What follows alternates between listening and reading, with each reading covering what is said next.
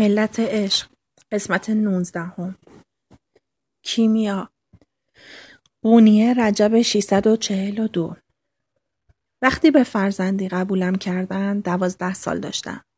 پدر مادر واقعیم آدم های ساده روستایی بودن.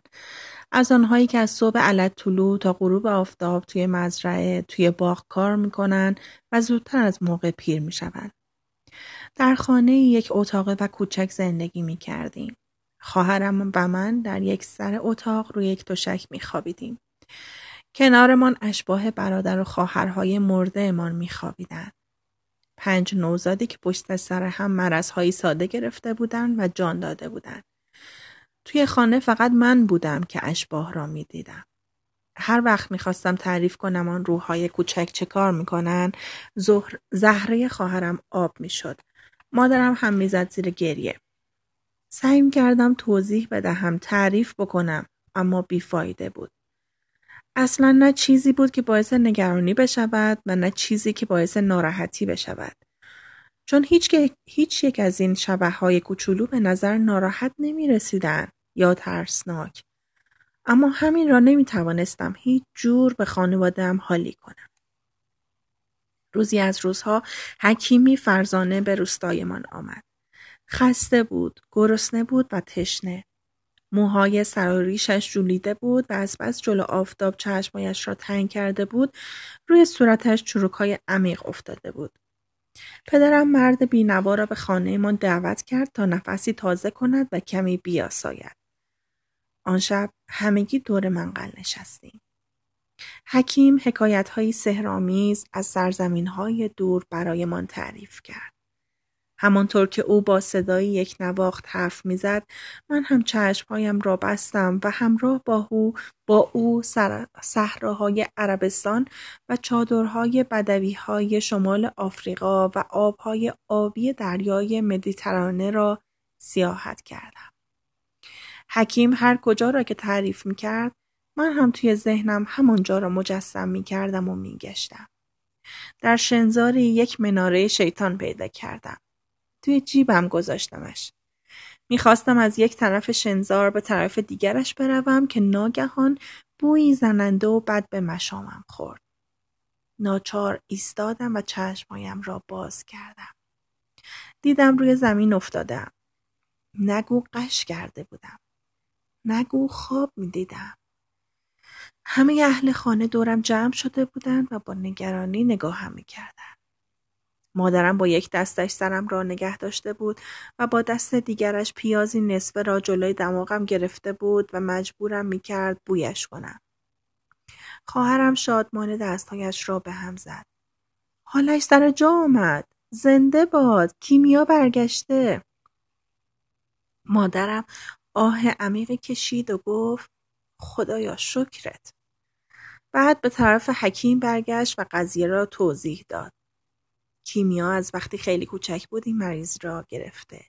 همینطور که نشسته یک دفعه قش می‌کنه. حکیم چیزی نگفت. فقط با دقت به من نگاه کرد. طوری که انگار می‌خواست فکرم را بخواند.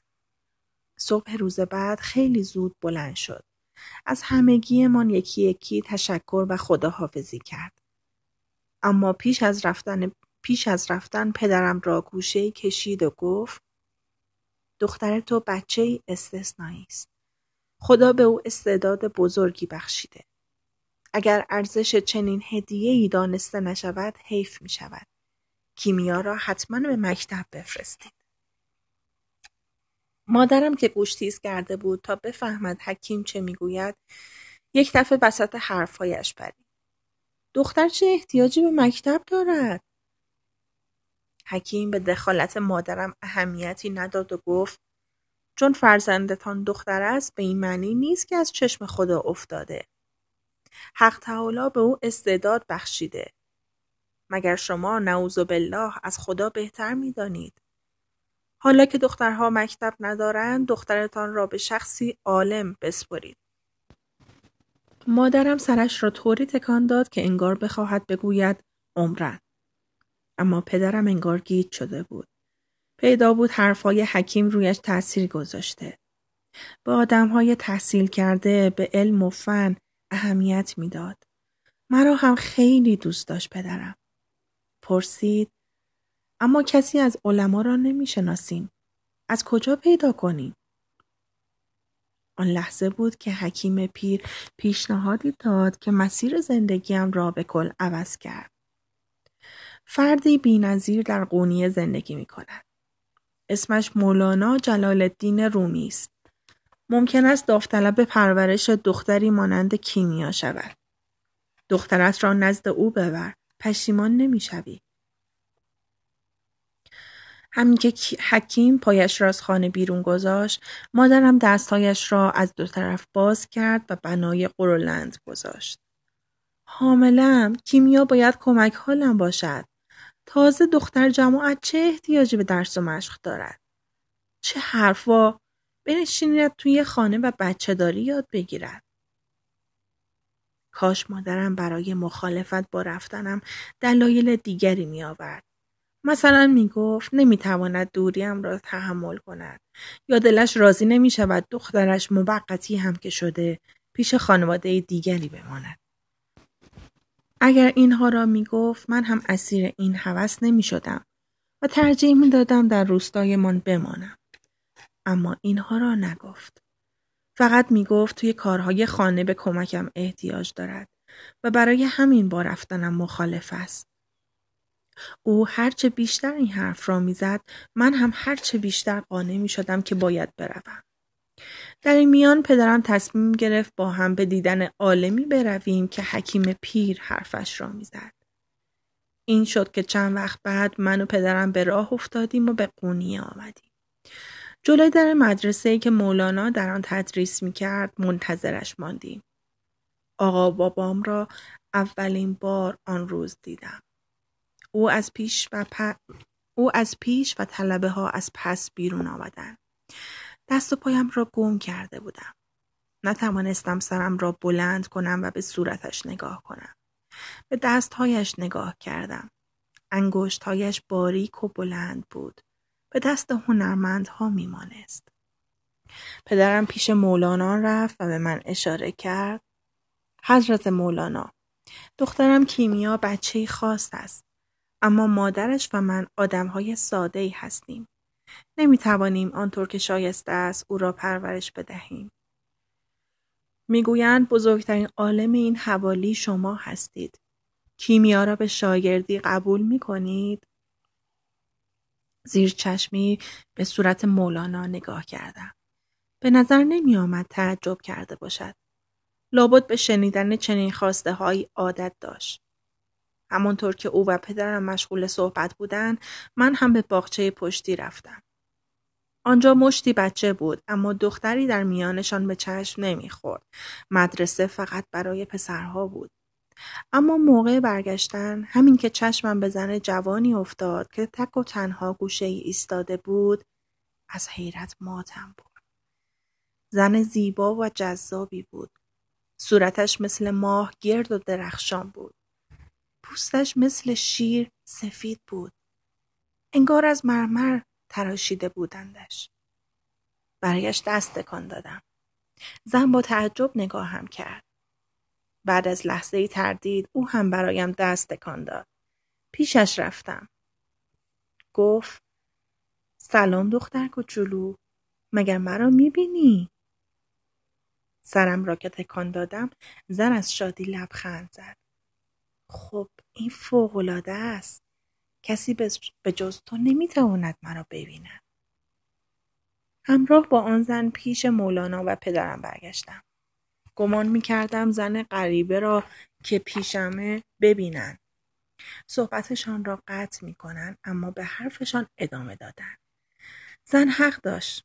کسی جز من نمی‌توانست ببینندش مولانا گفت بیا اینجا ببینم کیمیای عزیز آنطور که پدرت می‌گوید خودت بدون معلم خواندن و نوشتن یاد گرفته ای. می‌گوید استعدادهای خاصی داری و عاشق مطالعه ای. بگو ببینم چه چیز کتابها را دوست داری؟ انگار چیزی تو گلویم گره خورد. زبانم قفل شد. نمی توانستم جواب بدهم. پدرم تشر زد زود باش کیمیا برای حضرت مولانا تعریف کن. انگار نگران بود مولانا از من ناامید بشود. می‌خواستم درست جواب بدهم. می‌خواستم پدرم به وجودم افتخار کند اما هر کاری کردم نتوانستم حرف بزنم. و اگر زن جوانی که کنارم بود دخالت نمی‌کرد شاید اصلا حرف نمی‌زدم و دست خالی به روستایمان برمیگشتیم. اما زن جوان به آرامی دستم را گرفت. یالا دختر خوشگل تعریف کن برای مولانا قول می دهم همه چیز رو به راه می شود. آن وقت اعتماد به نفس پیدا کردم. به طرف مولانا برگشتم و گفتم سرورم نزد شما پرورش یافتن باعث افتخارم است. از سختی ها فرار نمی کنم. مطالعه را دوست دارم. تشنه یادگیریم. به شما اطمینان می دهم شاگرد خوبی خواهم بود. های مولانا برق زد و گفت خب این خیلی عالی است. اما بعد آه کشید. انگار چیز ناخوشایندی به یادش آمده بود. اما تو دختری ما اگر بدون استراحت و بیوقفه درس بخوانیم و پیشرفت هم بکنیم خیلی نمیگذرد که تو ازدواج می‌کنی و سرت به بچه داری گرم شود. آن وقت این همه سال تدریس به هدر می رود. نمی‌دانستم چه بگویم. اشتیاقم از دست رفته بود. پدرم هم انگار حوصلش سر رفته بود چشمایش را به چاروخایش دوخته بود و بی صدا انتظار می‌کشید درست همون موقع بار دیگر زن جوان به کمک آمد به مولانا بگو که زوجش همیشه دلش می‌خواسته دختری کوچک داشته باشد خدا الان تو را فرستاده اگر دختر بچه ای را آموزش, آموزش بدهد همسرش از این بابت خیلی خوشحال می شود.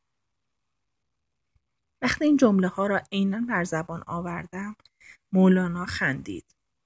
می‌بینم قبلا به خانه هم رفته ای و با زوجم صحبت کرده ای. اما کرا در درس های من دخالت نمی کند فرزند. آن هنگام زنان جوان آرام آرام سرم را سرش را تکان داد و در گوشم اینها را زمزمه کرد. بگو درباره کرا حرف نمی‌زنی. او همسر دومش. است. تو درباره گوهر حرف می‌زنی. مادر پسرهایش. در حالی که سعی کردم اسمها را درست تلفظ کنم گفتم درباره کرا خاتون صحبت نمی کنم. درباره گوهر خاتون صحبت می کنم. مادر پسرهایتان. سایه صورت مولانا را پوشاند. تبسمش خاموش شد و گفت گوهر مرده فرزندم.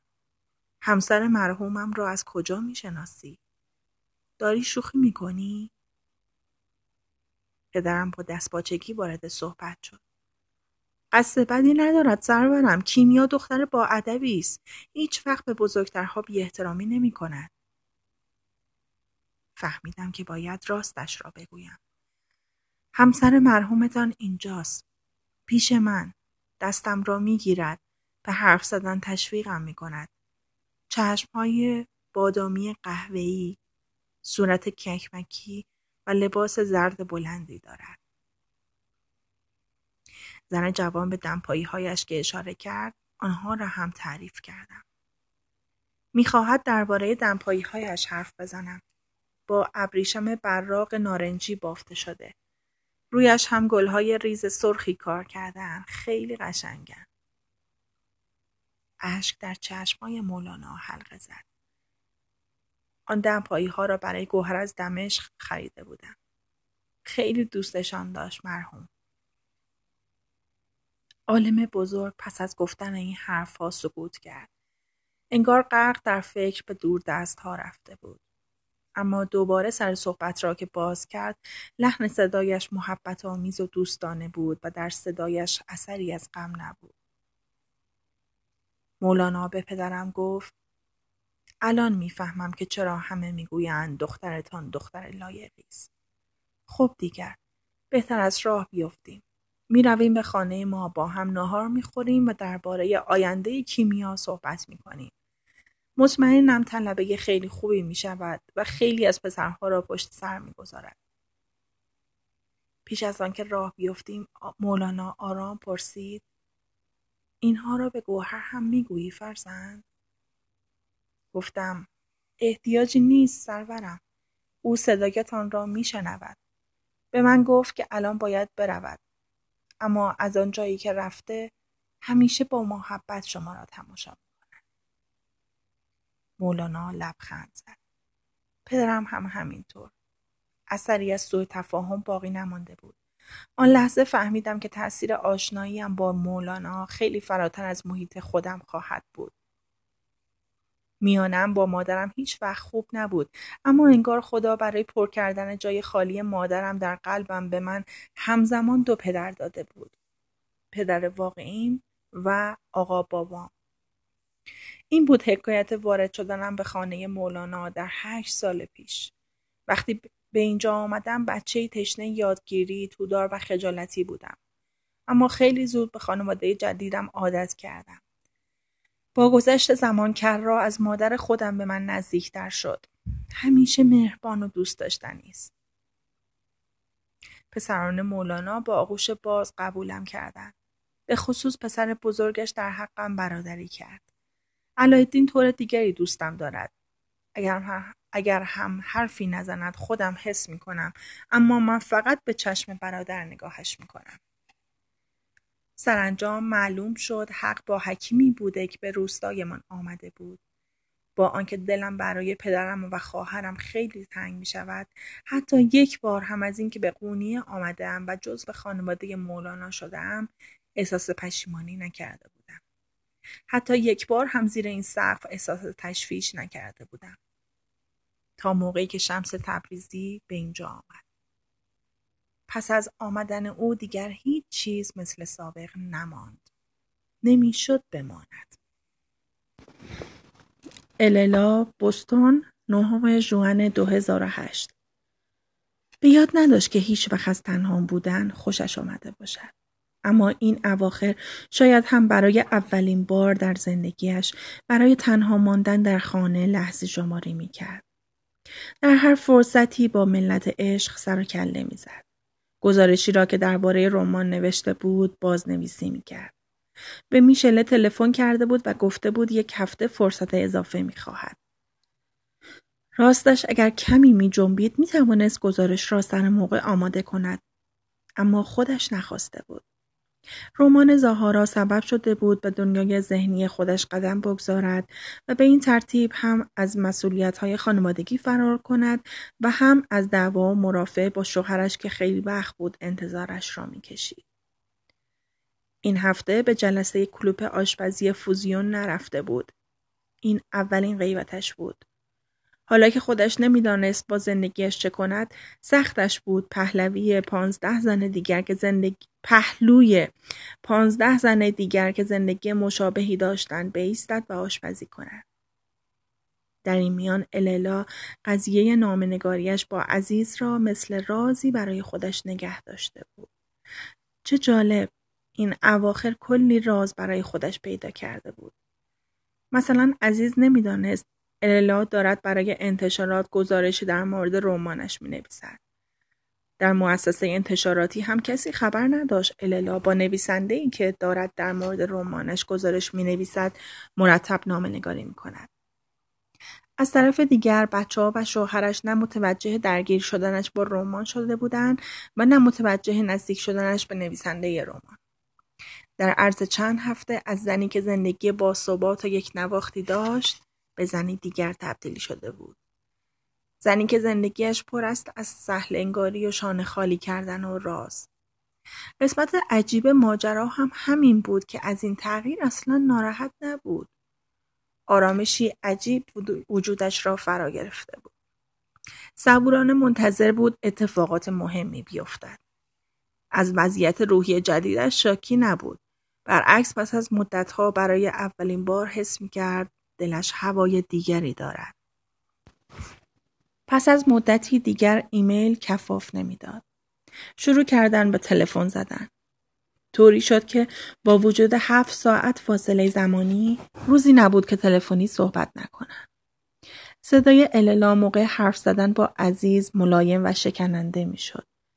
خنده را که شروع می کرد قهقهش موج برمی داشت و همه جا پراکنده می شد. طوری که انگار نمی توانست از خنده سیر شود. اینها تمرین قهقه زدن زنی بود که هیچگاه در زندگی نتوانسته بود خودش را رها کند. یاد نگرفته بود به حرف دیگران گوش ندهد. همیشه خودش را سرکوب و خواسته هایش را سانسور کرده بود. در این میان چند اتفاق در خانه اللا همزمان در حال وقوع بود.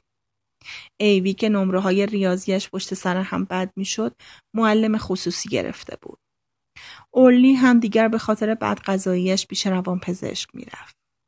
بعد از ماهها برای اولین بار امروز صبح توانسته بود نصف بشقاب املت بخورد و با آنکه بلافاصله حساب کرده بود چند کالری دریافت کرده به شکلی معجزهوار احساس پشیمانی نکرده و نخواسته بود بعدا به خودش گرسنگی بدهد.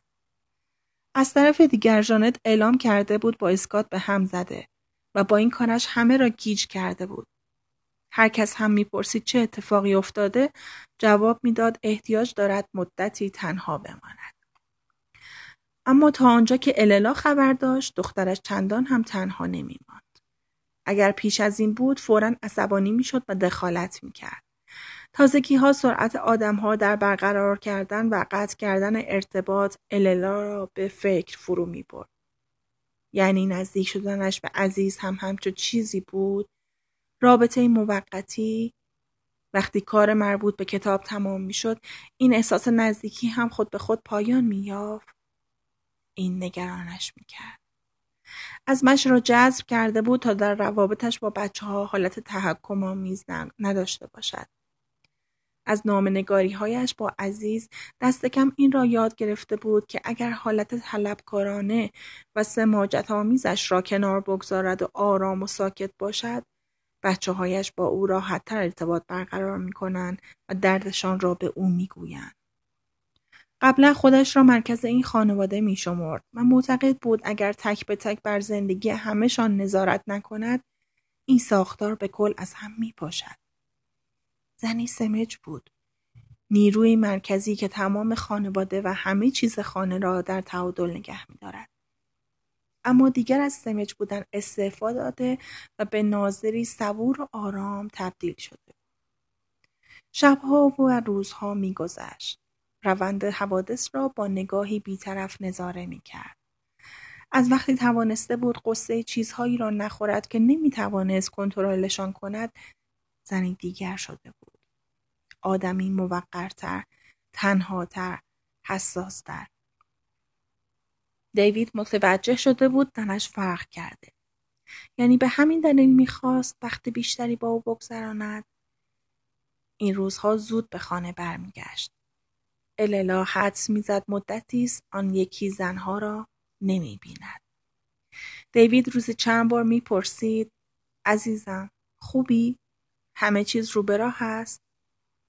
اللا هم هر بار با حالت یکسان می‌گفت رو به راه خیلی هم رو به راه و بعد لبخند از وقتی تک و تنها به گوشه خزیده بود و برای خودش دنیایی آفریده بود پوسته براقی که زندگی خانوادگیشان را درخشانتر و موفقتر از واقع نشان می‌داد ریخته بود از وقتی نقش بازی کردن را رها کرده بود می توانست کاستی ها و خطاهای هر دویشان را ببیند دیگر طوری رفتار نمی‌کرد که انگار حواسش به دور برش نیست. حسی درونی می‌گفت دیوید تحت تاثیر این تغییر رفتارش قرار گرفته. حرف زیادی برای گفتن به یکدیگر نداشتند. زن و شوهر یک بار صبح یک بار هم شب وقتی که با بچه ها دور میز آشپزخانه می نشستن یکی دو جمله با یکدیگر رد و بدل می کرد. همین و بس. بعد ساکت می شدن. طوری که انگار واقعیت آشکار را قبول کردند. بعضی وقتها احساس می‌کرد شوهرش با دقت نگاهش می‌کند. به نظر میآید میآمد دیوید منتظر است اللا چیزی از او بپرسد. شاید هم اگر اللا موضوع را مطرح می کرد دیوید آماده بود همه چیز را اعتراف کند. ممکن بود راضی شود همه روابط دیگرش را تا آن روز شرح بدهد. انگار منتظر بود. منتظر آن سوال ساده بود تا مقر بیاید. اما اللا چیزی نمی‌پرسید. پیش از این برای آنکه زندگی زنوی شوییشان آسیبی نبیند آبها را گل نمی‌کرد. خودش را به نفهمیدن می‌زد. طوری رفتار می‌کرد انگار از دنیا خبر ندارد. اما الان با هر حرکتش انگار می‌گفت از همه چیز خبر دارد ولی برایش مهم نیست. شاید هم چیزی که شوهرش را میترساند همین شخصیت جدید اللا بود این رفتار سرد این بیخیالی اللا خودش را قویتر از آنچه بود حس می کرد. تا همین یک ماه پیش احساساتش با احساسات فعلیش خیلی فرق داشت. آن وقتها اگر دیوید برای استحکام زناشوییشان قدمی کوچک برمی داشت از شادی بال در می آورد. اما الان نه. چطور این همه تغییر کرده بود؟ زنی با سه بچه چطور بدبینیش را کشف کرده بود؟ چطور با خودش رو, رو در رو شده بود؟ اگر با آن اندازه که پای تلفن به جانت اعتراف کرد بدبخت بود پس چرا همان کارهایی را نمی کرد که زنهای بدبخت می کنند؟ چرا خودش را در حمام حبس نمی کرد؟ چرا پیشانیش را روی لبه وان نمی گذاشت و گریه نمی کرد؟ چرا موقع کار در آشپزخانه اشک نمی ریخت؟ چرا به پیاده روی های طولانی نمی رفت طوری که انگار بخواهد از خانه فرار کند؟ چرا دچار بحران عصبی نمی‌شد و شیشه ها را خرد و خاکشیر نمی کرد؟ آرامشی عمیق وجود اللا را فرا گرفته بود. هر روز صبح توی آینه به چهرش نگاه می کرد و دنبال تغییری آشکار در صورتش می گشت. از یک طرف هیچ چیز در زندگیش تغییر نکرده بود. خانوادهش همان خانواده بود و او همون آدم. از طرف دیگر هیچ چیز مثل سابق نبود. می‌دانست که درست وسط نوعی تغییر است. صدا مجده مقدس داده